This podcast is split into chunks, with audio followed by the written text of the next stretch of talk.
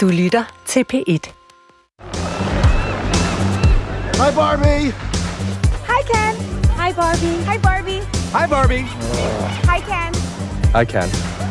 Hej Ken! Hej Ken! Hej Ken! I got us both ice cream. Cool. Hej Barbie! Hej Barbie! Er Oscar-filmfesten blevet for woke, for politisk korrekt og for kedelig? Har vi brug for et opgør med den hvide mands dominans i filmbranchen, også i danske film? Eller er det ødelæggende for både publikum, kunsten og billetsalget? The Oscar goes to Another Round, Denmark, directed by Thomas Vinterberg. Ja, i årets Oscar-nomineringer er der for første gang krav til flere minoriteter i filmene. Det kan være handicappede, det kan være homoseksuelle, etniciteter af flere slags og flere kvinder sågar. Du kan blande dig i dagens P et-debat. Du ringer på telefon halvfjerds enogtyve nitten nitten eller sms'er tolv tolv til P et. Hvad er din yndlingsfilm? Og er du træt af den hvide mands dominans i film og tv-serier? Savner du flere minoriteter, handicappede, homoseksuelle og kvinder? Telefonnummeret til P et-debat er som altid halvfjerds enogtyve nitten nitten, eller du sms'er tolv tolv med din mening. Jeg hedder Gitte Hansen, og med i P et-debat, der er i dag en række mennesker med øh, erfaring med film og med kunst. Øh, vil I gerne præsentere jer selv fra en ende af? Vi kunne jo starte med dig. Jeg hedder Birgitte Stærmose, og jeg er filminstruktør. Jeg har lavet spillefilm og tv-serier i udlandet, og jeg har netop en film, der får premiere på Berlinalen, som hedder After Ur. Ja, og øh, har du en yndlingsfilm, Birgitte? Øhm, altså siden vi er i Oscar-universet, så vil jeg sige sådan lige det der, det nyeste, som kommer op i de danske biografer snart, øh, Anatomy of a Fall, den franske film af Justine Triet. Ja, den er du glad for? Ja, meget ja. glad. Okay, og ved siden af dig, der står... Jeg hedder Louis Vernal, og jeg er filminstruktør. Ja, og øh, hvad laver du for tiden? Øh, jeg arbejder på en spillefilm, som, eller to spillefilm faktisk, som jeg sidder og udvikler lige nu. Mm-hmm. Og har du en yndlingsfilm? Øh, The Zone of Interest så jeg for et par uger siden, og det er uden tvivl den bedste film, der er kommet ud i år. Sådan, mm. ja. Og øh, på den anden side, Birgitte, der står... Sandra Yi Sencindiver. Ja, og øh, Sandra, øh, du er... Øh, er jeg er skuespiller og instruktør, øh, og i den her sammenhæng er det måske også interessant at, at vide, at jeg også er initiativtager sammen med nogle andre bag, bag et større billede, ja. øh, og ko-forperson for W I F T. Som Danmark. er? Det er en organisation, der fremmer blandt andet kvinder og andre minoriteter inden for tv og film. Ja, og øh, så har vi øh, endnu en mand her for enden. Værsgo og præsentere dig selv. Tak skal du have. Jeg hedder Morten Hesseldahl, jeg er forfatter, jeg er tidligere direktør for Gyldendal og for Det Kongelige Teater, og selv herude i Danmarks Radio har jeg været direktør. Ikke mindst. Ikke og mindst. Ikke mindst, Morten Hesseldahl. Og øh, en yndlingsfilm, kan du pege på sådan en? Jamen, uh, Zone of Interest har jeg netop været inde at se. Jeg synes, det var en fantastisk film, men jeg har også haft stor fornøjelse af at se Scorseses seneste film, som også er med i Oscar-racet, og den synes jeg også var fantastisk. Sådan kom vi i gang med dagens P et-debat. Som sagt, savner du også flere minoriteter, handicappede, homoseksuelle eller kvinder i dansk film, blandt skuespillere, blandt instruktører? Ring med din mening halvfjerds enogtyve nitten nitten eller sms tolv tolv til P et. Øh, lad os lige øh, høre øh, den her øh, Oscar-vinder øh, udråbt en gang mere. The Oscar goes to Another Round, Denmark, directed by Thomas Vinterberg. Ja, det var Druk fra tyve enogtyve, der vandt uh, en Oscar i L A i kategorien bedste internationale film. Altså en film af Thomas Vinterberg, der jo handler om fire udbrændte gymnasielærere og deres jagt på den perfekte alkoholpromille. Hør lige et klip fra filmen her. Skål. Vil du være, Martin? Den smager sgu godt, den her. Det er synd, du er så fornuftig. Skål. Det er det faktisk lidt. Men spørgsmålet er, hvad der i virkeligheden er fornuftigt. Okay, kommer der en tese nu? Skal vi høre et eller andet ævl for dig nu? Ja, men det er jo ikke mig. Altså, det, er jo, det, er jo, det, er jo, det er fordi, der findes en norsk øh, filosof og psykiater. Aha. Der findes Skårderud. Du er så dum. Nej, nej, prøv at høre her. Som faktisk mener, at det er fornuftigt at drikke. Ja, fire hvide mænd, der spiller de fire hovedroller i Druk. Det er Mads Mikkelsen, det er Thomas Bo Larsen, det er Magnus Milang og Lars Rantje. Var den øh, Oscar fortjent, hvis jeg spørger dig, Birgitte Stærmose? Selvfølgelig er den fortjent. Ja. Så de har lavet en skide god film. Ja. Og når der så sidder fire hvide midaldrende mænd i hovedrollerne, og det er en mandlig instruktør, Thomas Vinterberg, der står bag, tænker du så, at det er på tide at få gjort op med den hvide mands dominans i filmbranchen? Altså, jeg synes, det er jo lidt, det er jo lidt svært at hænge en, en, en film, hvor de har bare lavet en film. Det har de jo lov til. Mm. Altså, man kan sige, hvis man nu sad og var en... Øh, en midaldrende kvinde med et alkoholproblem, så kunne det jo måske også være meget godt, at der også blev en film, hvor man kunne spejle sig selv i den. Ja, og, og tænker du, at øh, publikum ville give se øh, fire øh, midaldrende øh, kvinder øh, på Druk? Eftersom at øh, det primære biografpublikum er midaldrende kvinder, så tror jeg ja. Så tror du faktisk det, ja. Nu er det jo sådan, at øh, det er første gang i år, at øh, Oscar-komiteen ved nomineringerne ligesom har lagt øh, nogle nye krav, nogle nye regler ind over, øh, hvis man vil have sin film øh, nomineret til, øh, til en Oscar. Øh, der er nogle øh, politiske krav, kunne man kalde dem, øh, der skal opfyldes for at ende i den fine kategori, for eksempel årets bedste film. Øh, man skal opfylde to ud af fire diversitetskrav, som det hedder, for at komme i betragtning. Første krav er, at øh, der skal være en ledende karakter fra en underrepræsenteret etnicitet, eller også så øh, skal mindst tredive procent af alle skuespillere komme fra en gruppe, der normalt er underrepræsenteret. Det kan være folk fra L G B T plus miljøet, det kan være mennesker med fysiske eller psykiske handicap, eller kvinder, som det hedder. Øh, er det på tide, Birgitte Stærmose? Ja, det synes jeg absolut. Altså man kan sige, nu skal man jo ikke, øh, altså for skal man ikke hisse sig for meget op over, hvad Oscar-komiteen finder på. De udgiver en pris, eller de giver en pris, og de har lov til at sætte nogle krav til en pris, som de giver. Det gør alle, der giver en pris. Øhm, altså man kan sige, at... Øhm at nu er det jo også, altså jeg satte mig lige ned og, og, og genlæste de der krav, ja. Og de er jo ret snedige faktisk. Altså det er jo faktisk ikke engang særlig svært at leve op til dem, og det gælder kun for bedste film, som jo er en meget, meget, meget, meget stor pris. Mm. Mm. Så tænker du, de kunne sagtens gå endnu videre i deres krav til diversitet og mangfoldighed, når de nominerer film? Ja, jeg tror egentlig, at effekten af de krav, de stiller, den er først og fremmest, at man peger på, at nu må I godt... Øh, også holde øje med jeres diversitet i det, I laver. Men jeg tror faktisk, øh, nu har jeg ikke sat mig ned og undersøgt det, men man kunne sætte sig ned og undersøge, hvad for nogle film ikke lever op til kravet. Jeg tror egentlig ikke, det er så mange, når det kommer til stykket. Nej. Okay, og ved siden af dig, Louis Vernal, øh, ordentlig velkommen, øh, filminstruktør og, øh, og lige ny, ude, øh, færdiguddannet. Mm. Altså, øh, tænker du, Louis, at øh, Oscar-filmfesten er blevet for vogue, for politisk korrekt, som kritikken lyder nogen steder fra? Nej, det tænker jeg ikke. Altså, jeg tror, politisk bevågenhed altid har været en del af kunstverdenen og en del af filmverdenen. Øh, Og kvoter har altid været øh, historisk set noget, vi har implementeret for at sørge for, at der er en bedre repræsentation af forskellige befolkningsgrupper. Mm.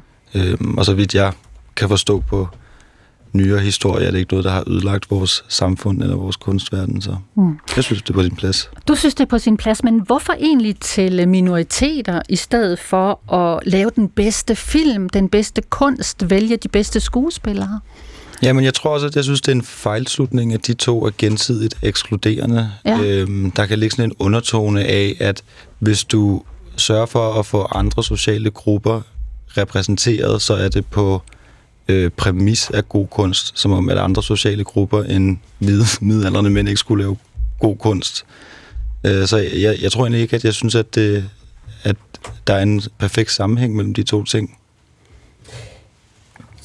Al- Ja, jeg har lige lidt problemer med mikrofonerne her. Sådan, så var der en mikrofon, der virkede her. Beklager. Men Louis Vernal, altså øh, sådan en film som Druk, som jeg lige spillede øh, klip fra med mm. fire hvide midaldrende mænd i hovedrollen og en mandlig instruktør. Er det sådan et manuskript, du tænker, det er så bare no-go fremover? Nej, overhovedet ikke. Altså det, det er jo en mandlig instruktør, som har valgt at fortælle en historie, der er relevant for hans væren i verden. Øhm Og så kan man sagtens alle mulige andre steder tænke diversitet ind. Man kan have kvindelige fotografer, man kan have brune klipper. Altså, det er ligesom hele produktionspyramiden, der bedes have en bredere repræsent- repræsentation. Okay, så har vi fået besøg af øh, Sarah-Iben Almbjerg. Goddag, Sarah. Hej. Hej. Nå, nu skal jeg også lige øh, finde ud af... Øh. Så tror jeg faktisk, der var hul igennem igen. Det skal jeg beklage, der var lige lidt teknisk koks. Nu tror jeg, vi kan høre dig. Sarah-Iben Almbjerg, er du her? Ja, det er. Ej, hvor dejligt. Tak skal du have. Øh, film- og medieredaktør i Berlingske kom løbende ind i studiet her for et øjeblik siden. Tak, ja. Fordi du er her. Øh, og du er her jo, fordi Sarah-Iben Almbjerg, Almbjerg, du skriver jo i Berlingske Tidende om Oscarfesten, nomineringerne og de nye regelsæt og krav til mangfoldighed og diversitet. Øh, og jeg læser lige noget af det op, du har skrevet, som jeg lagde mærke til. Og det lyder sådan her: det var årets højdepunkt, og nu drukner festen i fesen politisk korrekthed. Det er altså dine ord om filmfesten over dem alle, altså uddelingen af Oscar-statuetter i Hollywood. Hvad mener du med det? Fesen politisk korrekthed? Det er jo selvfølgelig sat lidt øh, skarpt op, det vil ja. jeg godt indrømme. Ja. Men øh, jeg har grundlæggende et problem med sådan nogle regler her. Og lad mig understrege, det er ikke fordi, jeg har et problem med, at man gør noget ved diversitet. Det er ikke fordi, jeg synes, at der kun skal sidde en hel masse hvide treogtres-årige mænd og bestemme, hvem der vinder en Oscar-pris, som tilfældet faktisk var for ti år siden. Det er fordi, jeg synes, at for det første synes jeg ikke, at reglerne har noget med filmkunst at gøre, og for det andet synes jeg, at de åbner en flanke for spekulationer om denne eller den anden film, det ene eller det andet værk, er valgt af politiske grunde eller ej. Og den diskussion har vi jo allerede i dag, hvor mm-hmm. sociale medier flyder over med spekulationer i, hvorfor har Margot Robbie, der spiller Barbie, ikke fået øh, en nominering? Er det noget med, er det en manglende øh, syn på ligestilling osv. osv. Jeg kunne bare godt tænke mig, at en filmpris var en filmpris til det bedste Øh, filmiske værk, og ikke til nogle politiske regler, man har sat flueben ved. Mm. Altså, du skriver jo så videre, og jeg læser lige igen, hvad du har skrevet øh, i Berlingske. Priser vil regne ned over dem, der er bedst til at tælle minoriteter, skriver du. Prøv lige at forklare, hvad du mener med det. Jamen, det bliver jo... Øh... Det skal lige siges, de her regler kan man jo, som du også siger, omgå på mange måder. Men en af dem er jo i hvert fald at besætte nogle roller med nogle folk, som man kan sige, se, vi har øh, blik for diversitet. Og jeg synes nogle gange, at det er ret tydeligt, at det er påklistret. Aha. Og nu spørger du mig så om et eksempel. Ja, og, det gør jeg. Og, og øh, jeg kan ikke finde nogen af dem, der er nomineret øh, til prisen i år. Men jeg kan finde for eksempel nogle danske eksempler, ja. hvor jeg nogle gange tænker, det var en pudsig casting. Øh, og jeg kan også nogle gange undre mig over, at man ikke vælger øh, en mere divers rollesætning. Så det er altså ikke, det går begge veje. Mm-hmm. Og jeg synes, der er så mange måder at gøre opmærksom på det. Nu ved jeg jo ikke, fordi jeg kom for sent, og det skal jeg undskylde, om I har været forbi øh, kampagnen Et større billede. Det har vi lige åbnet kort for, øh, men vi vender tilbage til dig om et øjeblik. Men lad mig bare sige, det synes jeg faktisk var en fremragende måde at sætte, øh, øh, kaste lys på nogle af de samme ting. Der var lidt humor, der var lidt glimt i øjet. Man tog nogle filmplakater, som vi alle sammen kender, og prøvede at sætte nogle andre mennesker på, med nogle andre hudfarver end den almindelige danske, eller den mest udbredte i Danmark. Mm. Øh, der var også nogle med handicap, så vidt jeg husker, som jeg jo et undrer mig over ikke er mere repræsenteret. Ja. Øhm, Og, og det synes jeg faktisk var en super fin måde at gøre opmærksom på det samme. Og problem. Hvordan hænger det så sammen med, at du er imod øh, de diversitetskrav, der nu kommer fra Oscar-nomineringerne? For jeg synes, der er forskel på at tale om, hej, vi er faktisk flere, der bor i det her land. Øh, man kan godt se ud på forskellig vis. Og så sige, nu laver vi nogle regler, I skal leve op til. Nu skal I sidde med sådan en lille ark, eller en lille, øh, hvad kan man kalde sådan en selvangivelse, som mm-hmm. man i øvrigt også jo har lavet lidt herhjemme. Øh, og nu er det jo ikke mig, der laver film. Der står nogen herinde, der ved mere om det. Men jeg synes, det må være et underligt benspænd at skulle forholde sig til. Okay, men altså, hvis du nu har ret, øh, Sarah-Iben, øh, er det så overhovedet et problem, at man tager hensyn til diversitet, mangfoldighed, minoriteter, som vi jo taler om bredt i de samfund, vi lever i? Nej. Men det er en debat, der er i gang længe før de her diversitetsregler trådte i kraft. Det er jo noget, vi har blik for. Du kan jo ikke lave en film i dag, uden at der er nogen, der vil kigge lidt kritisk på den. Og hurra for det. Hurra for en kritisk offentlighed. Altså, det synes jeg er så fint. Øhm, men jeg synes bare, alt det her, alle de her regler og den debat, vi har i øjeblikket, bliver er altså super underlig, og nu siger jeg noget, som nogen måske vil støde sig lidt på. Okay, men kom med det. Jeg har en teenage-datter, og jeg vil bare sige, hvis man ser på de ungdomsfilm, hun bliver præsenteret for i dag, så skulle man jo tro, at hver anden teenager var homoseksuel. Og det er ikke, fordi jeg har noget imod homoseks, det har jeg ikke, men det er bare ligesom om, at man tænker, nå, det skal vi huske at rumme, der er en seksuel minoritet.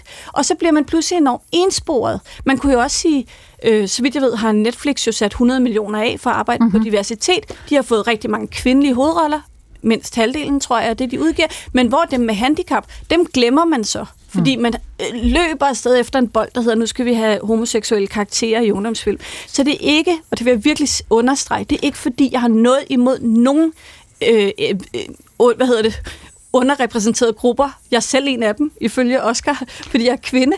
Øh, jeg synes bestemt vores historie skal fortælles. Jeg bryder mig bare ikke om de regler og den måde at arbejde på. Der kommer øh, en række sms'er ind. Øh, der er en her. Øh, min yndlingsfilm, det er en western fra nitten enoghalvtreds, der hedder Westward the Woman, som handler om et vogntog af kvinder på vej vestpå. Kvinderne har hovedrollen, og filmen kan med lidt god vilje kaldes en feministisk western, skriver Kort Let. Så er der en her, der siger, nej tak til identitetssygeliggørende tvangsordninger. Skal vi så også have kvotetildelte medlemskaber af Folketinget til for eksempel dværge, sorte og handicap? Bedste hilsner, Thomas Gøbbel øh, fra København. Og så øh, siger jeg hej til Peter Berendt. Hej Peter. Hej. Øh, din yndlingsfilm, hvad er det? Ja, det bliver jeg spurgt om. Det er godt nok svært at vælge, ikke? Men øh, nu siger jeg Eyes Wide Shut. Ja. Som er Stanley Kubricks sidste film. Men oh. der kunne være mange andre. Jeg har set så uendelig mange film. Ja. Jeg holder rigtig meget film og ser rigtig mange film. Og hvordan har du det med, at øh, Oscar-komiteen øh, ved nomineringerne og uddeling af priser nu øh, for første gang i år stiller krav til øh, mere diversitet, mere mangfoldighed? Ja, hvis jeg må sige det i radioen, så kaster jeg op over det. Altså alt, hvad der hedder kontrol, altså øh, mind control og censur. Nu kalder man det så politisk korrekthed eller justeringer, eller, men det er stadigvæk en form for censur. Jeg kan simpelthen ikke have det. Der er, der er ingen mesterværker i filmhistorien, der vil være blevet lavet. Altså, altså, du kan gå tilbage til nogle legendariske stumfilm. En nations fødsel er en katastrofe at se i dag, men det er stadigvæk et episk værk over en tid, der var engang. Jeg kan nævne masser af eksempler på berømte film, som, som ingen af jer har set, men, men, men som er politisk ukorrekt i dag. Og det vil aldrig være blevet lavet, men, men det er en vigtig del af vores historie, at de er der. Og, og, og, og man, kan ikke bare, man kan ikke bare sige, at der skal være et vist antal dværge i en film, og så bliver den bedre at se. Det er, sådan, sådan fungerer film egentlig bare ikke. Mm. Jeg er ked af den tendens, jeg er ked af, at vi genindfører censur, og at man kunne... Altså, jeg, jeg vil nødt til at henvise til stater, hvor man har gjort det systematisk, men, men altså, der, der er der altså eksempler på, at nej, det medie skal være frit, og det er altså, det er altså for mig ligegyldigt, hvor mange brune, sorte, hvide, hetero, homoer, der er i en film. Det, det er overhovedet ikke det, det handler om. Mm-hmm. En film skal være at se, og det, det, der er altså mange andre kriterier, der skal være gældende. Og, og, og, og Oscar-komiteen så også fatter. Det synes jeg er rystende. Okay. Øh, Birgitte Stærmose, som filminstruktør, hvad er dit svar til en mand som Peter Berendt her? Han synes, det er rystende med de her diversitetskrav, og han hader censur.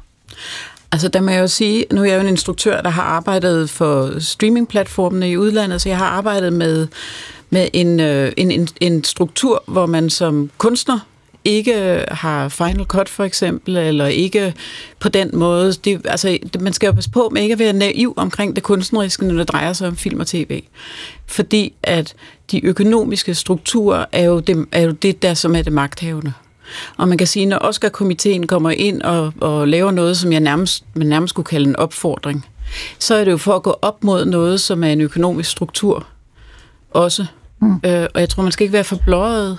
Altså, man skal passe på med ikke at, at sige, at, at, at de film, som bliver Oscar-nomineret, at, de er, at det er sådan nogle rene kunstneriske produkter. Mm. Altså, det at fungere som filmkunstner er jo en kæmpe balancegang mellem noget økonomisk, fordi det koster så sindssygt mange penge at lave en film. Ja.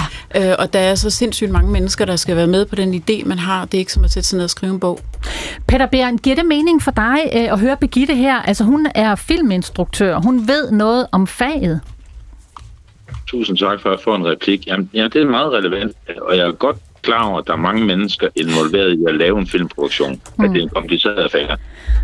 Men det er jo stadig, der er jo stadigvæk en, der har en kunstnerisk idé bag den, og den er forhåbentlig ikke præget af øh, kvoter. Altså, så, så, så, så det, og ja, det, ja men det, det er svært at sige, at det ikke er det samme som at skrive en bog.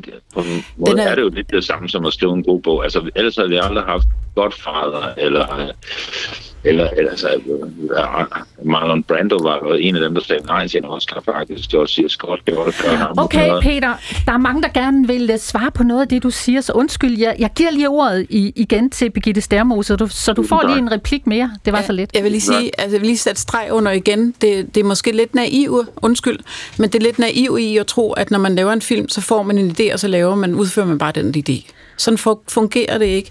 Det er en, det er en kæmpe balancegang og forhandling med folk med rigtig meget magt og penge.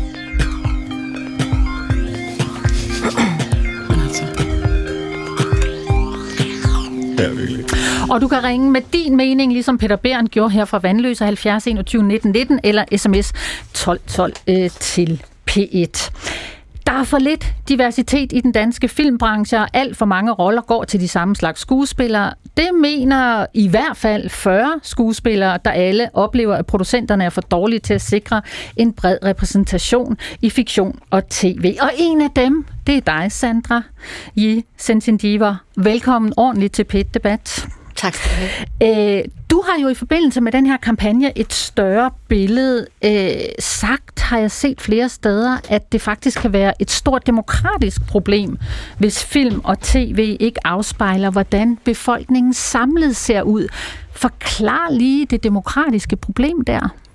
Jamen altså, man kan sige, at i et land som Danmark, der er vi jo alle sammen med til støttekunsten, støttefilmkunsten. Ja. Vi bidrager alle sammen til den kunst, der skal laves, og der må være en et demokratisk afspejling af, hvem der lever her, hvem der består i samfundet, og hvem der bliver repræsenteret på skærmen. Og de to ting hænger jo ikke sammen lige nu. Hvordan ser du det konkret, at det ikke hænger sammen, for eksempel? Jamen altså, lige med de tre øh, projekter, som vi så valgte at recaste, der viste vi jo netop, at, at den måde, vi kan repræsentere Danmark, kan se meget mere mm. forskellig ud, mm. meget mere øh, mangfoldig ud, end der, det, der gør sig gældende nu, ikke? Og Sandra, prøv lige at fortælle for dem, der måske ikke ved det, hvad det var, I gjorde med de her tre øh, filmplakater. Jamen, der vi tog udgangspunkt i tre øh, to filmplakater, eller en tv-serie. Og, og, øh, og hvad for nogen var det? Jamen, det er øh, Fædre og Mødre, og øh, hvad hedder det, Ride ja. øh, Exodus, ja. Og Familie som vores, som en tv-serie, som kommer ud senere i år. Ja, og det er altså Lars von Triers Ride Exodus, Thomas Vinterbergs Vores Familier, og Paprika Stens Fædre og Mødre. Og hvad gjorde I så med filmplakaterne? Jamen, vi så jo, da vi de her tre projekter kom ud, at der var øh, nogen af fyrre skuespillere, der var castet, og de så alle sammen meget normativt hvide ud. Mm. Og det er jo ikke afspejlende for, hvor mangfoldigt vores, vores samfund ser ud. Så vi recastede med henblik på religion og kropstyper, familietyper, alder, øh, køn, øh, ja. hudfarve. Ja. Øh, og tænker du det realistisk på den måde, en til en, at kræve alle grupper i samfundet repræsenteret i castet til en film? Altså, vi peger jo ikke på, at man skal kræve noget som helst, og at man skal have en af hver og have en lille øh, sæt flueben ved alle. Men vi prøver ligesom at åbne op for, hvor smalt vores syn er på, hvem der er værdig at sætte op på skærmen, og hvis perspektiver vi gerne vil se. Ja. Og hvad er altså, som instruktør, nu står du jo ved siden af, du selv skuespiller, og nu står du ved siden af en instruktør, Birgitte Stærmose. Instruktøren, skal han eller hun gå efter øh, repræsentation og minoriteter, eller efter den bedste skuespiller og dermed den bedste filmkunst? Som Louis sagde tidligere, så udelukker repræsentation og talent jo ikke hinanden. Og når vi peger på de her faktorer, så siger vi ligesom, luk lige øjnene op, der findes også andre talenter, man kan gøre brug af. Og, øhm, og vi snakker også meget om det, om det er noget, der kan betale sig, og om kunsten bliver mindre eller er dårligere af det. Det gør de jo ikke. Altså man kan sige, at de store streamingtjenester, Birgitte har også været arbejdet for nogle af dem, mm-hmm. de går jo meget op i de kommercielle interesser. Så mm. ville vi da også gerne lave noget, der er fed kunst, fordi det ja. tiltrækker et publikum, men de kommercielle interesser vejer højst, og de går meget op i, vi vil gerne have så mange perspektiver som muligt, for og bag kameraet, fordi vi har et globalt marked, vi vil tale til. Mm. Så de vil simpelthen udelukke øh, et, et større publikum, hvis de tænker meget, meget smalt. Men kunne man ikke også bare tænke sig, at øh, dem, der får job, de er de bedste, og dem, der ikke får, øh, det er fordi, de ikke er gode nok til castet? Jamen altså, vi lever jo i et samfund, der har forfordelt nogle mennesker frem for andre, så vi kan jo ikke tage bort fra, at der findes strukturelle forhindringer, at der er nogen, der kan komme til fadet, og andre, der ikke gør. Og det er jo også en af grundene til, at Oscar stiller de her kriterier op, fordi det meget har været hvide mænd i magtfulde positioner, der har besluttet alt. Hmm. Øhm, og man kan sige, ja, det kan være, at der er nogen, der synes, det er censur. Nu er det altså en meget, meget lav barre, der er sat over hele linjen, og det gælder kun for én kategori. Men Oscar gør det jo også for at vedblivende øh, relevant. De vil jo gerne fortsat være den pris, som alle gerne vil have. Øh, det, det ypperligste inden for kunsten, så ved de også godt, at hvis de ikke følger med kulturen, og følger med befolkningen, og følger med det kæmpe publikum, som kræver, at der skal være mangfoldighed og fortællinger, så gør de sig selv irrelevante. Så det er ikke, fordi de stiller nogle hårde krav op, og nu må man ikke det og det og det. Jeg tror, alle må lave det, de præcis gerne vil have, men de vil, altså, de vil gerne fortsat være relevant øh, som den, den ypperste pris. Altså, filminstruktøren øh, Lars von Trier, han øh, reagerede og svarede på jeres henvendelse fra Et større billede. Du kan sikkert godt huske, hvad han svarede, ikke? Jamen, vi grinede meget af det. Ja. Tak for det, Lars. Kan du huske, hvad han svarede? Ordret, eller skal jeg læse det op? Du må meget gerne læse det op. Ja. Han svarede nemlig Berlingske øh, i en mail, og øh, det lyder sådan her. Og jeg citerer nu Lars von Trier, sætter jeg lige en streg under.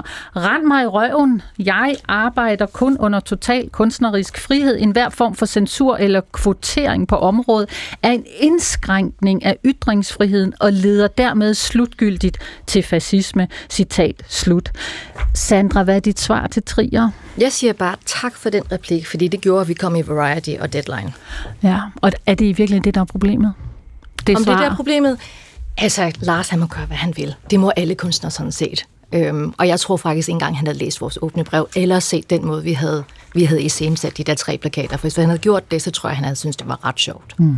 Der er en sms her, der lyder sådan her. Som hyppig biografbesøgende gennem mange, mange år, har jeg længe savnet diversitet. Oscar-prisuddelingen trænger virkelig til fornyelse for at følge med tiden. Oscar-komiteen er forstokket, skriver altså Anne-Marie her. Morten Hesseldahl. Pæn goddag. Goddag. Goddag. Du har stået der med korslagte arme. Nej, som ja. Den midaldrende hvide mand i studiet. Tak for at være her. Forfatter og tidligere øh, direktør forlaget Gyldendal. Altså flere konkrete krav om flere roller til minoriteter i film. Altså kvinder, handicappede, homoseksuelle, forskellige etniciteter. Er det godt eller skidt for filmen? Altså, jeg er jo mest imod, at man skal gøre den slags. Ja. Det, jeg er for, det er, at vi får så stor en mangfoldighed af historier, at vi får fortalt og hørt nogle af de stemmer, man normalt ikke hører. Og det synes jeg, at filmselskaber, forlag og så videre har en forpligtelse til at opsøge dem og få de historier fortalt. Mm. Øh, når det er sagt, så synes jeg, at vi alle sammen har et krav på at få så gode film og så gode bøger og så god kunst som overhovedet muligt.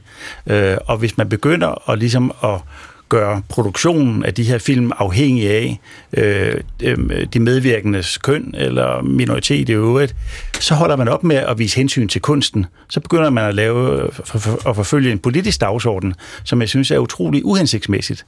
Øh, og når man spørger om, om Oscar-uddelingerne er sådan politisk korrekt, og, og det er et problem, så ja, det er et problem, for det at være politisk korrekt, det er at forfølge en tidsånd.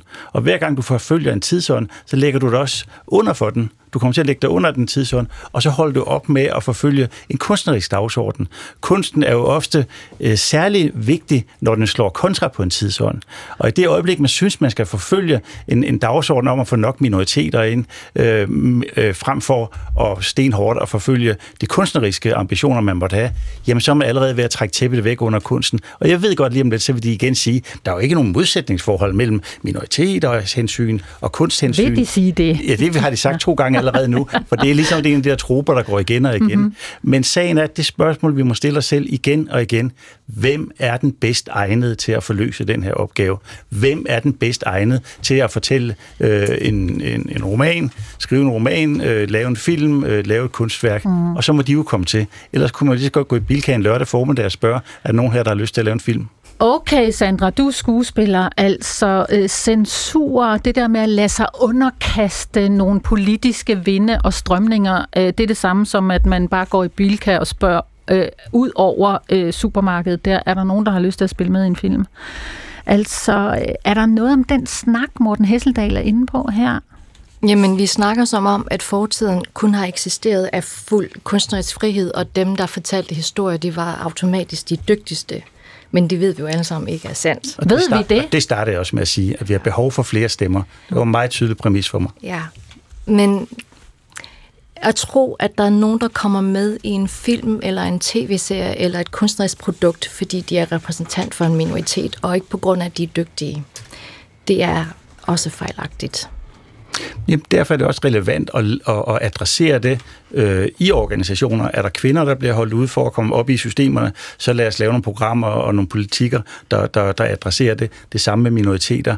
Øh, men det at sige, at kunsten også skal afspejle det, det er jo ligesom at trække væk, et tæppe væk under kunsten og gøre den til et gidsel for en politisk dagsorden. Men der synes jeg faktisk, at medierne har, har spændet en historie, der handler om det her standard A, som handler om, hvordan repræsentationen ser ud på skærmen. At mm-hmm. den er ultimativ. Det er den ikke. Der er tre forskellige måder, man kan opfylde den, og hvis man ikke kan opfylde nogle af de tre krav, så har man tre andre standarder, man kan opfylde. Jeg synes tværtimod, at de har meget lave barer, der er sat. Det peger netop på, at man lige lukker øjnene op, kigger på sin struktur, kigger på sin organisation, og så ser, hvordan er vi egentlig sammensat som virksomhed. Mm. Jeg vil bare tilføje, som Sandra også siger, der er jo nogle forskellige krav, hvis nu vi lige bliver på Oscar øh, og den bedste priskategorien. Yes. Og jeg vil faktisk ikke have haft noget imod, hvis man fjernede alle de krav til, hvordan kunsten skulle se ud, altså hvem skal vi se på skærmen, mm-hmm. men til gengæld sagde alle filmselskaber, som også er et af kravene, skal være med til at uddanne og løfte folk fra underrepræsenterede grupper. Det synes jeg er et fint målsætning, at få nogen ind i produktionslaget, som er nogle andre end dem, der historisk har siddet der. Så for mig går der faktisk et, et skel imellem de krav, man måtte stille til en produktion af en film, og så til det, vi sidder og ser, altså fra tilblivelse til værk. Det mm-hmm. synes jeg bare er vigtigt. Mm. Måske lidt kedeligt, men også vigtigt. Det er så en vigtig pointe, du fik lov at understrege her, Sarah-Iben Almbjerg, som film- og medieredaktør på Berlingske. Jeg lægger også mærke til, at noget af det, du skriver, når du kritiserer de nye krav om diversitet fra, fra Oscar-komiteen, det lyder sådan her, og nu læser jeg lige op. Du skriver, at du elsker Oscar-festen. Du elsker den røde løber, de vilde kjoler. Du elsker ideen om øh, det her akademi bestående af fagligt kompetente folk, der har udvalgt det, de synes er allerbedst blandt årets største film. Du skriver også, jeg elsker Oscar en hyldest af dem, der kan noget, ikke bare for dem, der synes noget. Det er alt dette, som de nye politiske regler ødelægger. Reglerne skubber filmprisen i en politisk korrekt retning, hvor det handler om at synes, det er synd for nogen, og ikke om filmens kvalitet og hvilken vision en kunstner måtte have. Hvem er det, det er synd for med de her nye regler? Det er jo dem, der ikke har haft adgang til skærmen. Jeg synes i hvert fald, det er det, det kommer til at, at få en reminiscens af. Og jeg tror, det er farligt, ikke mindst i U S A, hvor der også er en enorm modbevægelse mod de forandringer, vi, skal, vi ser. Vi har jo været igennem nogle år, hvor vi har ændret på mange ting omkring, hvordan vi taler til hinanden, hvordan vi er sammen. Og den er måske ikke så tydelig, den modbevægelse herhjemme endnu, men jeg tror også, den kommer. Og jeg tror, jo længere den ene part går til venstre, jo længere går den anden til højre. Så jeg ser også bare nogle potentielle øh, splid, øh, altså, som det skaber. Men er man ikke nødt til at lave nogle nye regelsæt, hvis man vil forandre verden? Jamen, hvis vi skal tage fat i Oscar, det er jo det, vi startede med, så kan man sige, øh, for nogle år siden sagde man, nu vil vi gerne gøre noget ved dem, der sidder i akademiet. Vi vil fordoble antallet af kvinder. Vi vil øh, tredoble, tror jeg, det var antallet af etniske minoriteter. Det mål nåede man i tyve tyve, mm-hmm. og det er formentlig derfor, at der i år i nomineringerne er for første gang tre øh, film, hvor engelsk ikke er hovedsproget i kategorien bedste film. Det er fordi, at en international gruppe, der er mere divers sammensat, har et andet blik på film. Og sådan vil det være, så man kan komme rigtig langt ved at ændre på nogle andre ting, end ved at stille de her krav op øh, til kunstværket. Louis Vernal som filminstruktør, altså øh, den her politiske korrekthed, trækker det film og filmkunst mere i retning af politisk morale? Nej, altså som jeg også startede med at sige, har film altid været politisk, og det har altid søgt grænser, øh, så jeg kan ikke se nogen ændring i det, men jeg vil måske gerne lige fremfører to pointer, og ja. Den ene er, at vi taler om det så, som censur. Og det synes jeg er et fejlbegreb. Mm-hmm. Censur er at frarøve folk mulighed for at lade deres stemmer blive hørt, og det her er det stik modsatte, det er at give folk mulighed for, at deres stemmer bliver hørt. Så jeg... Men for at give nogen plads mm. og mulighed for at få deres stemmer hørt, så er der nogle andre, der må vige den plads. Det oplever jeg ikke, at det der sker. Jeg oplever bare, at, at markedet bliver demokratiseret, og det er ikke at frarøve nogen muligheden. Alle har stadig muligheden. Hvide mennesker og hvide mænd har stadig muligheden for at blive repræsenteret mm. og få deres mm. film vist og anerkendt. Øhm, nu er der bare en masse andre, der også har mulighed for det. Morten Hesseldahl? Altså, en af de bedste måder at forandre ting på, det er jo gennem kritik. Øh, filmkritik, vi diskuterer, de udtryk, der kommer. Og et kunstnerisk udtryk, det er jo et udsagn i en samtale. Det må vi jo så forholde os til. Øh, og derigennem ligesom øh, ændre verden. Det er jo også det, kunsten gerne skulle kunne, ændre verden ved, at vi producerer den på andre måder. Men du det, er jo det, også det, en af dem, der taler om begrænsninger og en form for censur. Det er det også det, der er tilfældet her, fordi man går ind og lægger en hel masse krav ind, som kommer til at, at få indflydelse på indholdet. Øh, den kunstneriske vision, som kunstneren, filminstruktøren, forfatteren nu måtte have, skal pludselig underlægge en lang række krav. Øh, og det er at, og, og, og, og, at trække tæppe væk under kunsten.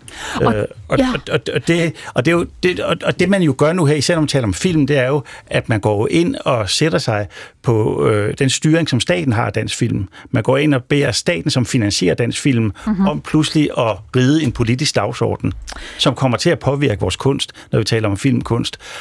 Og det er ikke sikkert, det er klogt. Det er faktisk sikkert, det er meget, meget uklogt, hvis men, vi gerne vil have det bedste tænkelige. Men har du nogle kunst. eksempler på, at det er så uklogt, eller censurerende, eller farligt med de her kriterier, krav om diversitet? Øh, altså, jeg synes jo for eksempel, at det med Scarlett Johansson, da hun ikke kunne øh, få lov at spille en transkønnen, selvom fordi hun ikke selv var transkønnen. Øh, der er et hav af eksempler på skuespillere, der ikke øh, kunne få lov at spille de roller, de nu havde, fordi de ikke var det køn eller den identitet. Da B B C ville indspille Elefantmanden, øh, øh, så måtte de trække deres projekt, fordi at hovedrolleindehaveren ikke var handicappet. Øh, øh, herhjemme har vi også haft skuespillere, der ikke kunne indtale en, en film med en sort tegneseriefigur, fordi at den, der indtalte figuren, ikke var sort. Det var Nikolaj Likos. Nikolaj Likos, mm. præcis. Og der må ja. jeg bare ligesom gå tilbage og sige, det handler om, hvem er bedst egnet til rollen. Mm.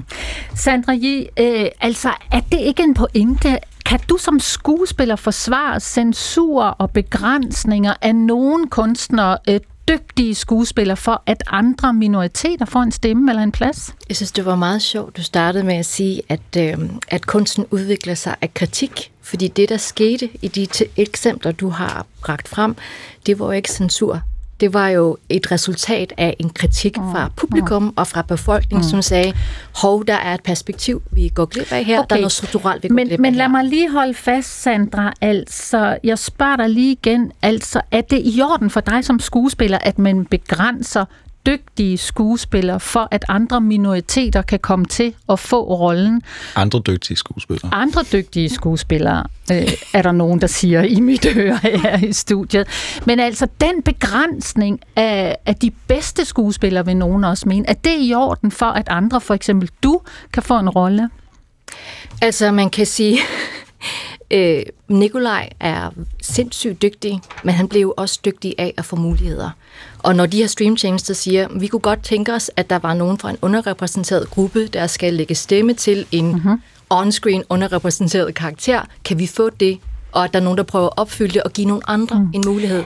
Altså, det synes jeg jo ikke er censur, og det var jo ikke sådan, at de så det... censurerede hans stemme. Mm. Han lagde jo men, stadig stemme til. Men nu spørger jeg dig, Sandra, at hvis du skal svare ja eller nej, er det i orden at begrænse, vælge nogle dygtige stjerneskuespillere fra, for at give plads til minoriteter, for eksempel? Men når du sætter det op på den måde, så siger du også, at så giver man plads til en minoritet, som ikke er lige så dygtig som den, der bliver fravalgt. Nej, nej, nej. Det gør jeg ikke. Jeg spørger bare, ikke. om du synes, det er i orden at lægge og, og vælge nogen fra for at opfylde et diversitetskrav, for eksempel fra en Oscar-komité. Ja. Ja, okay, tak for det klare svar. Louis Vernal? Jamen, det lyder også som om, at vi alle sammen herinde er enige om, at vi godt kunne tænke os altså mere diversitet, og det synes jeg er virkelig rart, men hvis det ikke sker organisk, så er man også nødt til periodisk at indføre nogle kvoter, ligesom alle andre sociale bevægelser er øh, ideen om kvoter også noget, der er designet til at skulle opløse sig selv. Mm-hmm. Så det er ligesom heller ikke sådan, det er sådan her, det bliver, og sådan vil det for altid være. Det er en måde at sige, hey, der er en masse mennesker, der ikke får taletid. Hvordan kan vi periodisk implementere dem, så deres væren i verden bliver normaliseret. Periodisk og så kan vi... implementere? Ja. Forklar lige det. Jamen... Jamen, lad os tale om, hvordan at feminismens slogan på en måde er, at det skal, feminisme skal opløse sig selv. Det er lidt det, jeg mener okay. med periodisk implementere. Indtil at det her det bliver normaliseret, altså så er vi nødt til... instruktører og skuespillere retter ind. Indtil, at det bliver, indtil det kommer på alles dagsordner, at vi alle sammen begynder at tænke anderledes. Mm. Der er mange, øh, der gerne vil have ordet. Øh, der er lige en sms her, der får ordet. Som mor står der på min skærm til en dreng med udviklingshandicap ved at understrege, at det har en kæmpe værdi, når handicappede repræsenteres i kulturen. Det giver identitet og mennesker forhåbentlig fordomme. Og så siger jeg hej til Mads Grande, der kører øh, i bilen på vej mod Randers. Hej øh, Mads. Hej. Øh, en yndlingsfilm fra dig? Jamen, det er The Right Stuff øh, om øh, rumprogrammets øh, start øh, fra nitten firserne. Ja. Okay. Og det der med øh, nye øh, krav øh, til øh, minoriteter og diversitet i film, er det et ja eller et nej tak fra dig?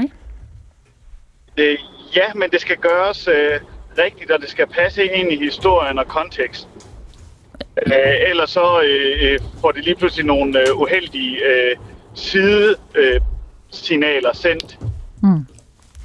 Øh, og, hva, og kan du give et eksempel på, hvad du mener, når du siger det, Mads? Ja, det kan jeg. Øh, den der øh, live-action øh, film, der blev lavet over Den Lille Havfrue, ja. øh, der var kong Tritons øh, døtre henholdsvis en asiat, en platinblond skandinav, ja. en mulat og ja. en sort. De kan aldrig nogensinde være kommet fra det samme forældrepar.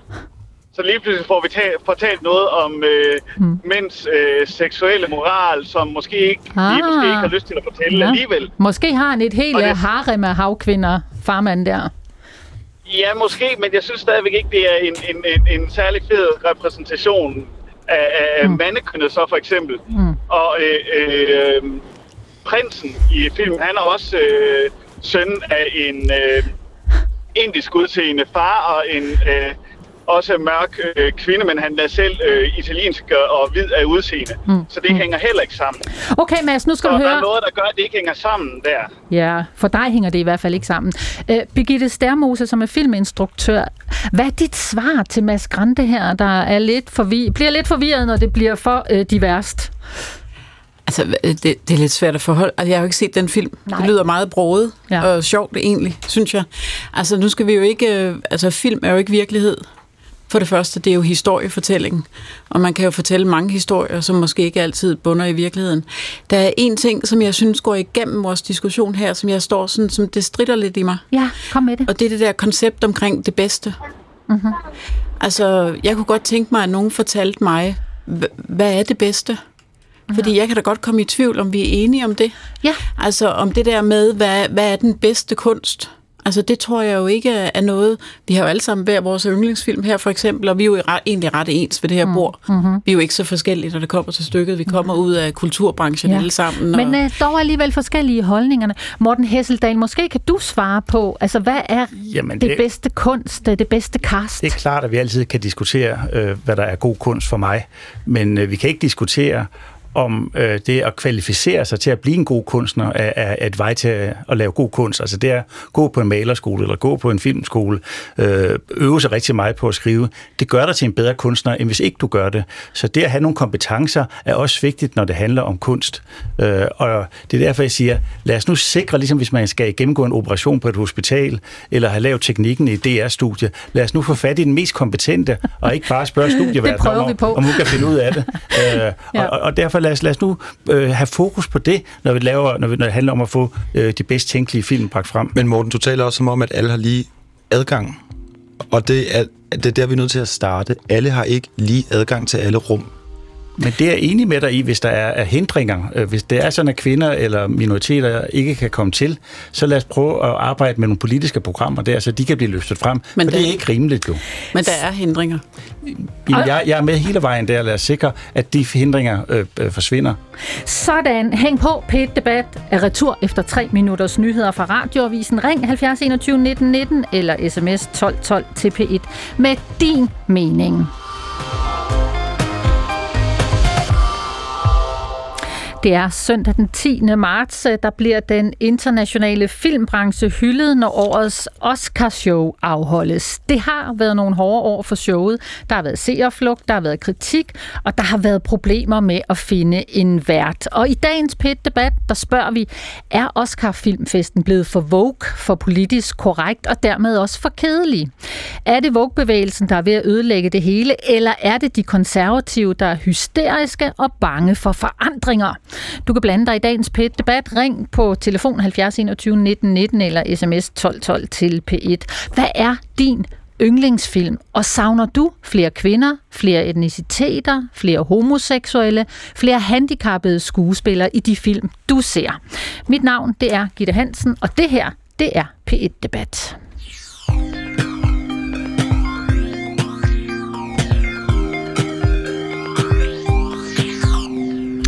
Jakob, goddag. Hej. Hej. Øh, med efternavnet Nejendam, øh, formand for den danske Oscar-komité. Ja, vi kalder det forperson. Sjovt nok. Ja. Forperson, sådan. Så fik relevant meget relevant i den her sammenhæng. Tak for den præcisering.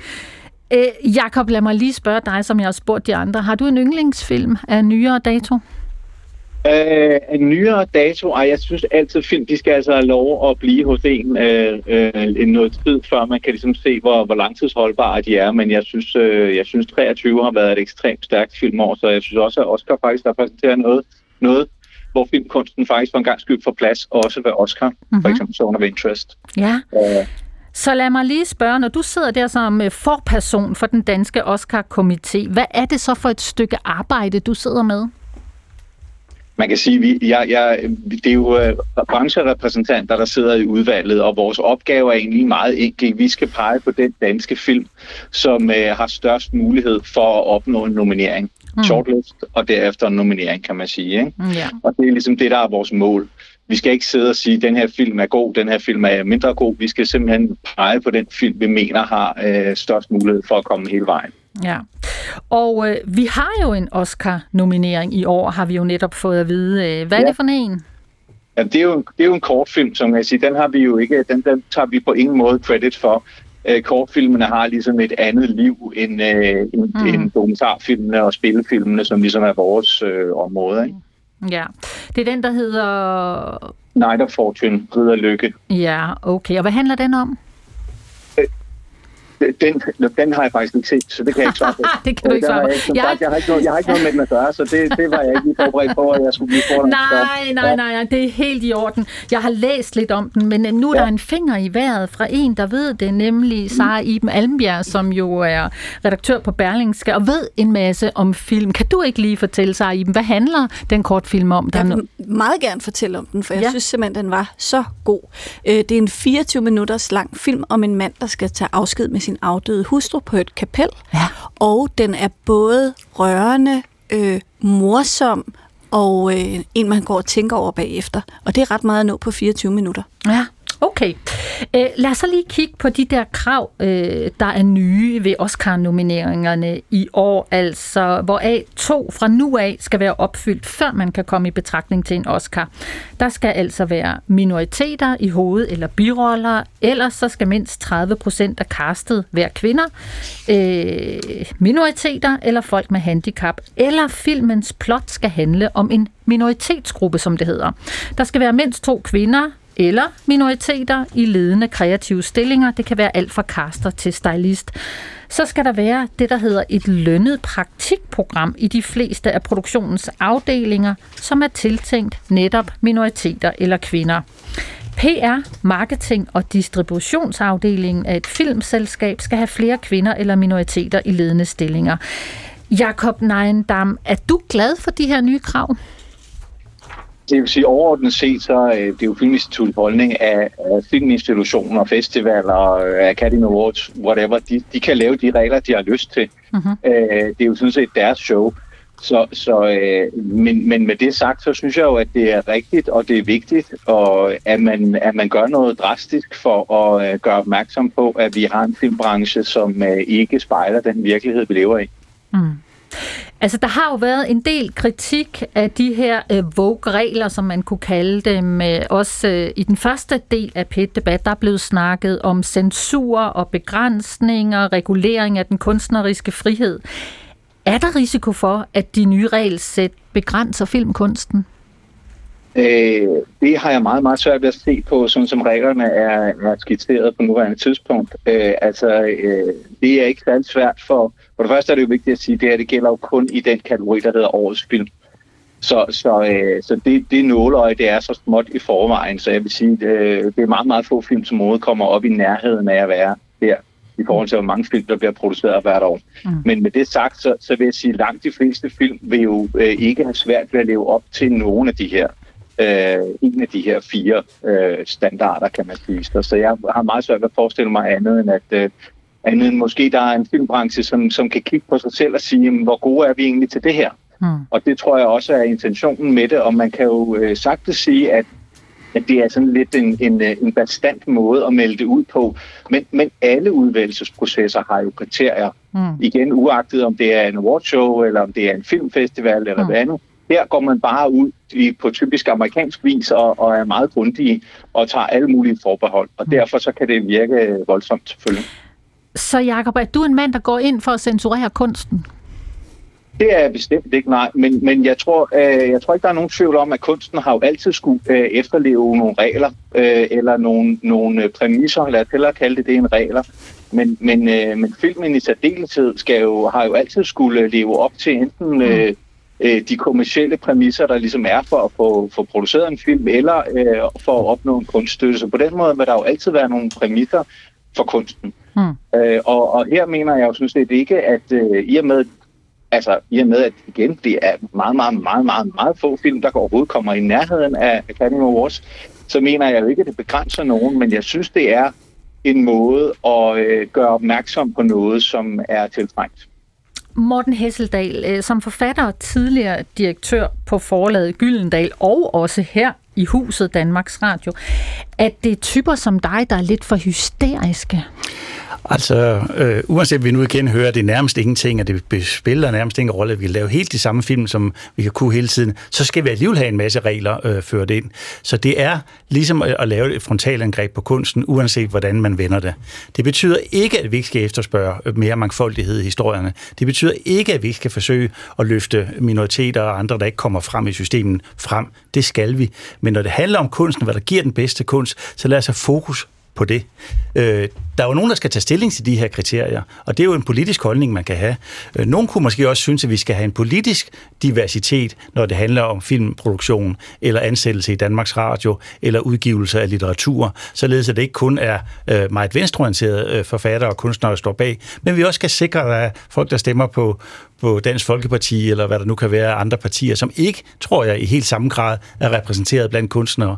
Og det vil være kom fuldstændig lige så vanvittigt, som at, at, at, at forsøge at, at spænde kunsten ind i de regler, som man nu er i fuld gang med, og, også og, herhjemme. Og Morten Hesseldahl, nu bliver du jo meget politisk, når du vælger at Men tage... det er da politisk, det her. Det er politisk. Ja, man går der ind fra statens side af her med dagens, det danske Filminstitut og stiller nogle krav undskyld, undskyld, til, hvorledes man skal producere de her film.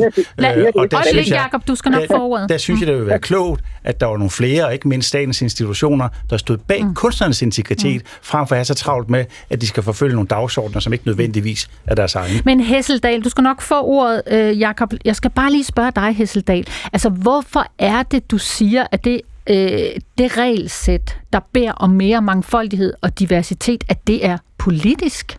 Jamen, det er da et politisk, hvis man mener, at der er nogle bestemte temaer, der skal tages op, sådan som du lige øh, redegjorde for lige før. Mm-hmm. Det er jo et politisk ønske, øh, og der tænker jeg, det vil være meget, meget klædeligt, hvis der var flere, der stillede sig bag kunstens uafhængighed, for det er det, der driver et samfund fremad, det er, at kunsten kan få lov at sige alt muligt politisk ukorrekt, som vi kan hoppe i stolene over, og så kritisere i den offentlige debat i en, en fælles mm. diskurs, som det hedder. Øh, Jakob Neindam, som formand for den danske Oscar øh, komité. Altså, er filmbranchen og Oscar-komiteen venstreorienteret, og dermed er de her nye krav om diversitet også et politisk indgreb i filmkunsten?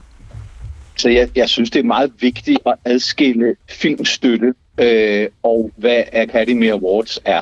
det her, det har jo ikke en direkte indflydelse på, hvilke nogle film, der bliver, der bliver øh, produceret.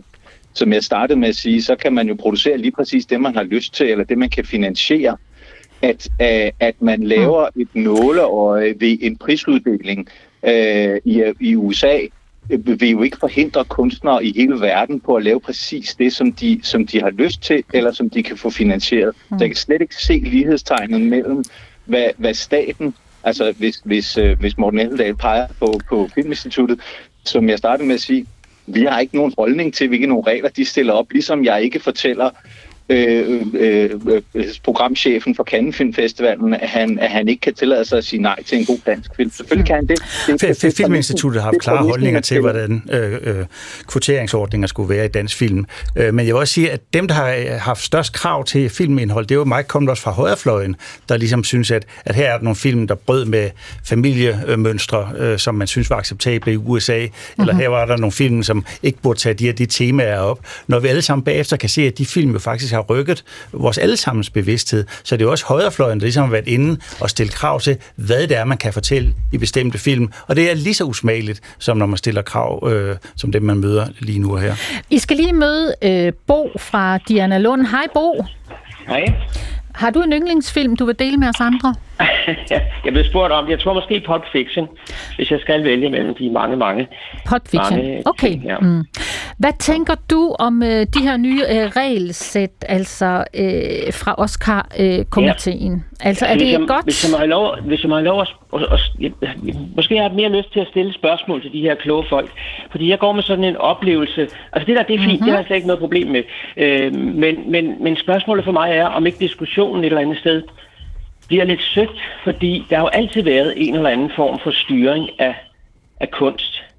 Altså, hvis vi går helt, helt tilbage til øh, oplysningstiden, så, så er det jo øh, de adelige og kongen, og hvem det er, der har besluttet, hvad der måtte, hvad der måtte gives eller udgives, ikke?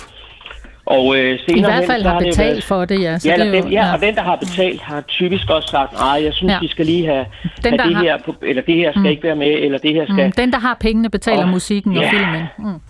Ja, og så tror jeg på, at der er en undergrund, så det har der været i mange kunstarter, en undergrundsproduktion, som sommetider også kommer op og flytter noget.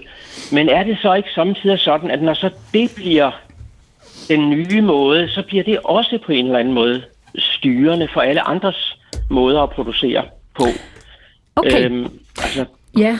ja, det er sådan yeah. et åbent spørgsmål. Yeah. Surrealisme for eksempel, så blev det pludselig, mm.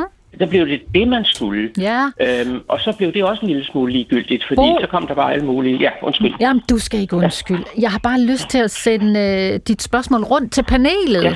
Altså, øh, har kunsten nogensinde været fri, øh, Louis Vernal? Okay, det er et virkelig stort spørgsmål.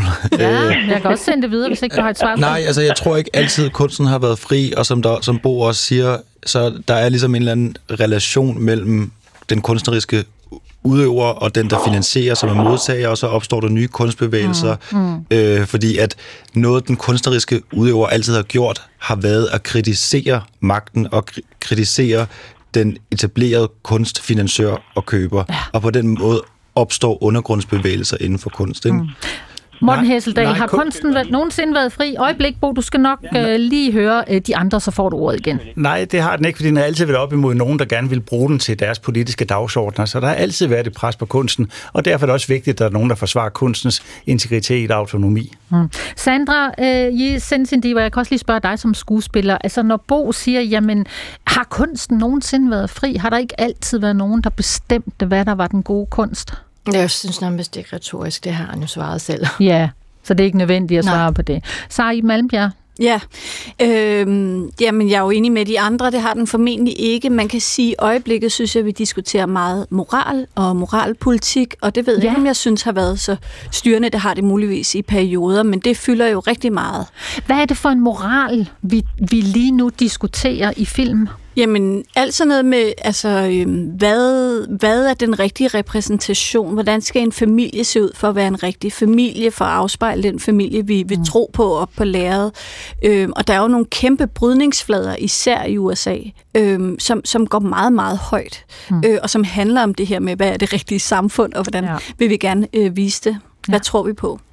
Bo, en sidste replik til dig. Nu har du hørt de fire debattører her i studiet. Ja, ja øh, og tak. Det var, det var et fantastisk svar, og det var dejligt lige at få et feedback på det. Øh, så, øh, så jeg er bare glad for at have deltaget. Fedt, Bo. Tak for ja. at ringe på halvfjerds enogtyve nitten nitten og blande dig i dagens P et-debat. Det kan ja, du. Tak selv, du. Øh, og du kan også ringe med din mening halvfjerds enogtyve nitten nitten eller sms tolv tolv til P et. Lad os lige tage et kig på en af de Oscar-nominerede film i år. Altså nok også øh, en af årets mest omtalte film, nemlig Barbie. Hi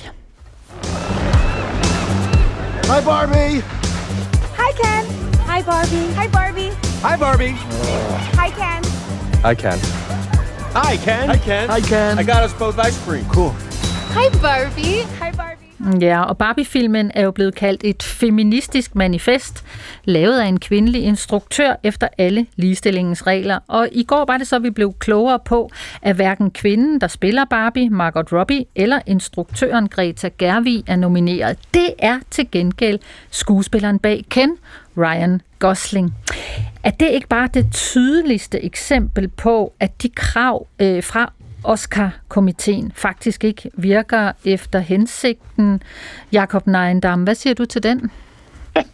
øh, nej, det har jeg nu svært ved at se. Altså, øh, jeg tror, vi mange, der længe har ikke synes, øh, Oscar nødvendigvis har repræsenteret øh, den filmbranche, der findes uden for U S A og i U S A på den, på den bedst mulige måde. Det her det er nok mere et eksempel på, at øh, det er en relativt lille... Øh, det er jo sådan, at øh, ligesom det er med det danske filmakademi, at, at, at filmakademiet i U S A, der er det jo faggrupperne, der definerer, hvem der skal nomineres. Det vil sige, det er jo altså kun instruktørerne, hmm. øh, der er med i det amerikanske akademi. Det kan godt være, at der er elleve tusind medlemmer, men der er måske seks hundrede øh, instruktører. Det er jo kun dem, der har kunnet øh, bestemme, hvem der skulle nomineres som bedste instruktør. Ja. Og, øh, og de har jo aldrig været specielt glade for komedier. Det har været svært for komedier at få opmærksomhed, så ah. der falder de på det. Hmm. Altså, de nominerer jo en anden kvinde, men, men altså, øh, kunne man argumentere for, at, øh, at Greta Gerwig burde være i det selskab, absolut. Øh, men, øh, men det er nok en præmis, som ikke handler så frygtelig meget om de her øh, repræsentationsregler, øh, og mere om, hvad, hvad, hvad den her gruppe af instruktører mm. ligesom synes. Ah, det kan være, at komedien skal have en øh, kategori i de der øh, nye øh, regelsæt. Positiv særbehandling. Mm. Altså, hun, hun kan jo grine hele vejen til banken i hvert fald, men, men selvfølgelig øh, så, så kan man diskutere det, og man kan sagtens diskutere, om Margot Robbie mm. øh, øh, ligesom fortjener noget for den skuespilpræstation. Øh, den kan jeg sådan lidt nemmere forstå, end jeg ja. kan forstå Greta Gerwig, men, men altså, det der jo er ved det, det er jo, at begge to er jo så repræsenteret ved at, ved at være med som årets film, så på den måde er filmen jo i hvert fald embraced der, ja. og, og største, den største bedrift med den film, det er nok, at Margot Robbie har fået den lavet, og mm. fået og, og fået de mennesker med til at lave den film, som, ja. som kunne lave den. Yeah. Ja. Siger du, Jakob Nejendam, formand for den danske Oscar-komité. Tak for den vurdering. Æ, filmen Barbie har modtaget hele otte Oscar-nomineringer, blandt andet for bedste film, øh, som sagt, og også filmens mandlige hovedrolle indehaver Ryan Gosling, øh, der i filmen spiller Ken, har fået en øh, nominering. Lad os lige høre et klip mere. I'm just kidding.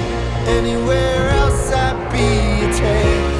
Is it my destiny to live and die a life of blonde futurity?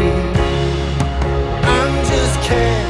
Where I see love, she sees a friend. What will it take for her to see the man behind the tan and fight for me? Ja, Ken, Ryan Gosling her, har udtalt, at han da er beæret over at være nomineret til prisen for bedste mandlige hovedrolle for at portrættere en plastikdukke ved navn Ken, skriver B B C. Men han er også skuffet over, at der ikke er nomineringer til Robbie og Gerwig i kategorierne bedste instruktør og bedste skuespillerinde. Der er ingen Ken uden Barbie, der er ingen Barbie-film uden Greta Gerwig og Margot Robbie. Sarah-Iben Almbjerg, er det ikke lidt pudsigt, det her? Jeg synes, det her udstiller præcis, hvad der er mine problemer ved at lave de her diversitetsregler. Og det er, at vi pludselig står og diskuterer, om skulle Margot Robbie være nomineret, fordi hun er kvinde i en film, der er feministisk? Skulle Greta Gerwig være nomineret, fordi hun er instruktør bag et feministisk værk? Og vi diskuterer slet ikke, om deres roller eller deres præstationer egentlig er specielt gode. Så det kommer til at ende med, ja, det der checkliste er også kritiseret i starten. Mm. Altså, har vi levet op til nogle krav? Hvorfor har de ikke haft øje for hende? Hun har været med i en stor film. Jamen, det gør jo ikke nødvendigvis præstationen bedre. Var det gode i Barbie-filmen? Jeg, jeg har hele tiden syntes, og det bliver meget upopulært på at sige, at hypen omkring Barbie var, var mere interessant end filmen. Okay, det bliver du ikke upopulær på at sige i P et-debat i hvert fald. Det kan godt være, at der er nogle andre, der bliver sure på dig, men øh, dem om det. Louis Vernal som filminstruktør, lige præcis øh, den her... Øh, ting med Barbie-filmen, hvor det er den mandlige præstation, der bliver nomineret, og ikke den kvindelige. Er det ikke lidt pudsigt med de nye regelsæt? Jeg synes, når vi snakker om det nye regelsæt, så kunne vi tale om, at det er første gang, at der er en Native American skuespillerinde, der er blevet nomineret til den bedste kvindelige hovedrolle. Det er første gang, at der er en queer-person, der er blevet nomineret til øh, en pris for at spille en queer-karakter. Mm. Så det synes jeg ligesom er billeder på, hvordan det fungerer, at en tynd, smuk, ung, hvid kvinde ikke bliver nomineret for at spille Barbie. Det er sådan, ja, det er måske helt okay. Men jeg, jeg er jo også meget undervældet af den film. Jeg synes, det er en decideret antifeministisk film. Sådan. Okay. Æ, Morten Hesseldahl, hvad siger du til den, øh, den der øh, battle mellem den mandlige og den kvindelige hovedrolle i Barbie? Siger det der noget som helst? Øh, nej, jeg er enig med det, der blev sagt lige før, at øh, det ikke er at øh, forholde sig til filmkunst og skuespilpræstationer, men i stedet forholde sig til køn eller minoritetsrepræsentation. Øh, det er en afsporing og, og en defokusering af, hvad der skaber god kunst. Men måske er det det, der er sket, fordi det er en film, som... måske ikke er en særlig god film, og en præstation, som måske er en ret sådan mondæn præstation, der netop ikke er blevet nomineret. Men indignationen er jo netop, at de burde have haft den, fordi at det er en kvinde, og der er en krænkelse over, at det var en mandlig skuespiller, der fik øh, altså, nomineringen i stedet. Du får ordet. Øh, Jakob, kom ind igen her. Ja, men det er bare lige huske på, altså, det, det er jo faktisk en kategori, hvor kun kvinder kan blive nomineret i forhold til skuespil. Så, så det er jo ikke fordi, at, at, at der er en mand, der er blevet valgt over hende. Hun er, hun er bare ikke kommet med i det felt af kvinder, fordi det er kun kvinder, der er med i bedste skuespillerinde. Så, så, så på den måde det er det måske lige vigtigt at huske på, at det er jo altså øh, en filmprisuddeling, vi taler om her, og ikke mm. Mm. Okay. Kunstens Højborg. Yes, siger du, Jakob Neiendam, formand for den danske Oscar-komité. Sandra, som skuespiller, altså har du det ligesom Gosling, at du også er lidt skuffet over, at det ikke var den kvindelige hovedrolle, der ligesom blev nomineret? Så slår du ud med armene. Jeg slår ud med armene, for jeg synes, det er nogle fantastiske præstationer, der bliver fremhævet. Men jeg vil bare lige vende tilbage til det der med, ja, at filmen handler jo om kønsroller. Så at vi diskuterer det i den her sammenhæng, synes jeg er fuldstændig naturligt, hvis vi kun snakkede om iscenesættelsen, som jeg synes er, er virkelig, virkelig øh, dygtigt og overvældende. Så kan man så se, hvordan forvalter de materialet. Det, det, det kan vi have forskellige meninger om. Øh, men det ville da være vildt underligt, at vi ikke diskuterede filmens indhold, for det er jo også det, filmene gør. Hvad er det for et emne, man tager op? Hvordan forvalter man den historie? Vi snakker jo ikke kun om præstationer og hvordan man har iscenesat noget. Hmm. Sarah-Iben Almbjerg, altså, øh, hvis noget skal forandre sig, øh, også i filmbranchen, er vi så ikke nødt til at indføre nye regler for diversitet? Det er jeg ikke sikker på, at vi gør. Jeg tror, det betyder rigtig meget, at vi taler om det. Og så tror jeg, at kunsten selv kan ændre noget. Jeg er sikker på, at der har siddet nogle... Øh, mænd, måske personer, øh, og tænkt, hold da op, var der så mange, der vil se en film om Barbie, for eksempel? Er der så mange, der vil se noget om et kvindeligt univers? Barbie satte jo tyve økonomiske rekorder, tror jeg, den gjorde i alt. Øhm, og det tror jeg, der godt kan betyde, at man begynder at tænke, nå, måske skal vi faktisk lave nogle flere øh, film af den slags. Og der går kunsten jo ind og ændrer på, hvad efterspørgselen er. Der kommer det til at være styrende. Der er det, hvad vi gerne vil se, den moderne offentlighed, alle kunstbrugerne. Og det synes jeg bare er En, en bedre navigeringsværktøj. Mm. Det ser man jo blandt kunstnere, som jo frit kan få lov at komme med, med et udsagn. For eksempel inde i forlagsverdenen, hvor en forfatter som Yahya Hassan pludselig udgiver en digtsamling, øh, som er utrolig relevant for rigtig mange mennesker, øh, fordi det bliver en stemme, der ikke har været hørt tidligere. Glenn Beck gjorde det samme, da han fortalte om at være homoseksuel i provinsen, øh, og her senere synes jeg, at Katrine Gullager med sine tre bøger om, øh, om kvindelige offentligt ansatte har løftet nogle, nogle skæbner frem, som der ikke øh, var opmærksomhed for, om før, øh, mm. og det er bare eksempler på, at der er behov for at få de her øh, ukendte stemmer frem, og de kommer også. Mm. Øh, Tommy Christensen fra Brande, jeg ved, du er en hurtig mand. Goddag. Jamen, det er vi skraldemænd jo, Gitte, så ja, det er jeg. Og din yndlingsfilm? Vi skal langt tilbage i filmen Das Boot med Wolfgang Petersen som instruktør. Ja. Flere minoriteter i danske film, er det noget for dig? Jamen, alt, hvad vi kan komme i nærheden af. Selvfølgelig skal de også frem i lyset. Mm-hmm. Øhm, men jeg synes, vi skal, jeg synes ikke, vi skal regulere det via krav og lov og regler. Jeg synes vi, til gengæld, vi skal bruge krudtet på at inspirere folk til at, at springe på filmen eller, eller støtte instruktørerne. Alt det, vi kan. Mm. Det synes jeg. Fuld gas på. Fuld gas på. Okay, Hesseldahl, har du et svar til den hurtige skraldemand Tommy her? Jeg synes, han har en pointe. Lad os inspirere hinanden, lad os kritisere, lad os få en offentlig debat, og så få de her nye blikke, som, som kunstnere kan, når de står frit. Det, det er jo, øh, kunsten, når den er bedst, det er, den giver os alle sammen grund til at tænke over vores verden på en ny måde. Øh, og lad os gøre det på den måde, frem for at have det fra en statslig øh, ordning, hvor man stiller nogle krav ned over øh, produktionen af kunst. Sandra? Men der taler vi også øh, med udgangspunkt som om, at den, der vælger, er fuldstændig uden bias og er uden for en politisk struktur og uden en, en privilegie eller en platform. Hmm. Det var svar til dig, øh, Tommy øh, fra Brande. Øh, ja, tak til dig for at blande dig i øh, dagens øh, P et-debat. God dag. Velbekomme. I lige måde. Hej. Tak skal du have. Hej du. Så er der lige et par sms'er her. Al den politiske korrekthed gennemsyrer alting, så alting bliver en gang leverpostej og intet sigende. Gode film og god kunst er, når der er noget kant. Det andet kommer til at betyde nedgang for den branche. Venlig hilsen, Henning Hansen fra Hedensted. Yes, øh, jeg tror bare, jeg har tilbage at sige tusind tak, fordi I kom og var med. Delte jeres yndlingsfilm, jeres holdninger og øh, jeres meninger om diversitet og mangfoldighed. Både i de film, der bliver tildelt Oscar-statuetter, men også i den danske filmbranche blandt instruktører og skuespillere. P et Debat kan du høre, når du har tid og lyst. Den ligger altid i D R Lyd, eller hvor du nu øh, henter dine radioprogrammer. Fortsat god dag.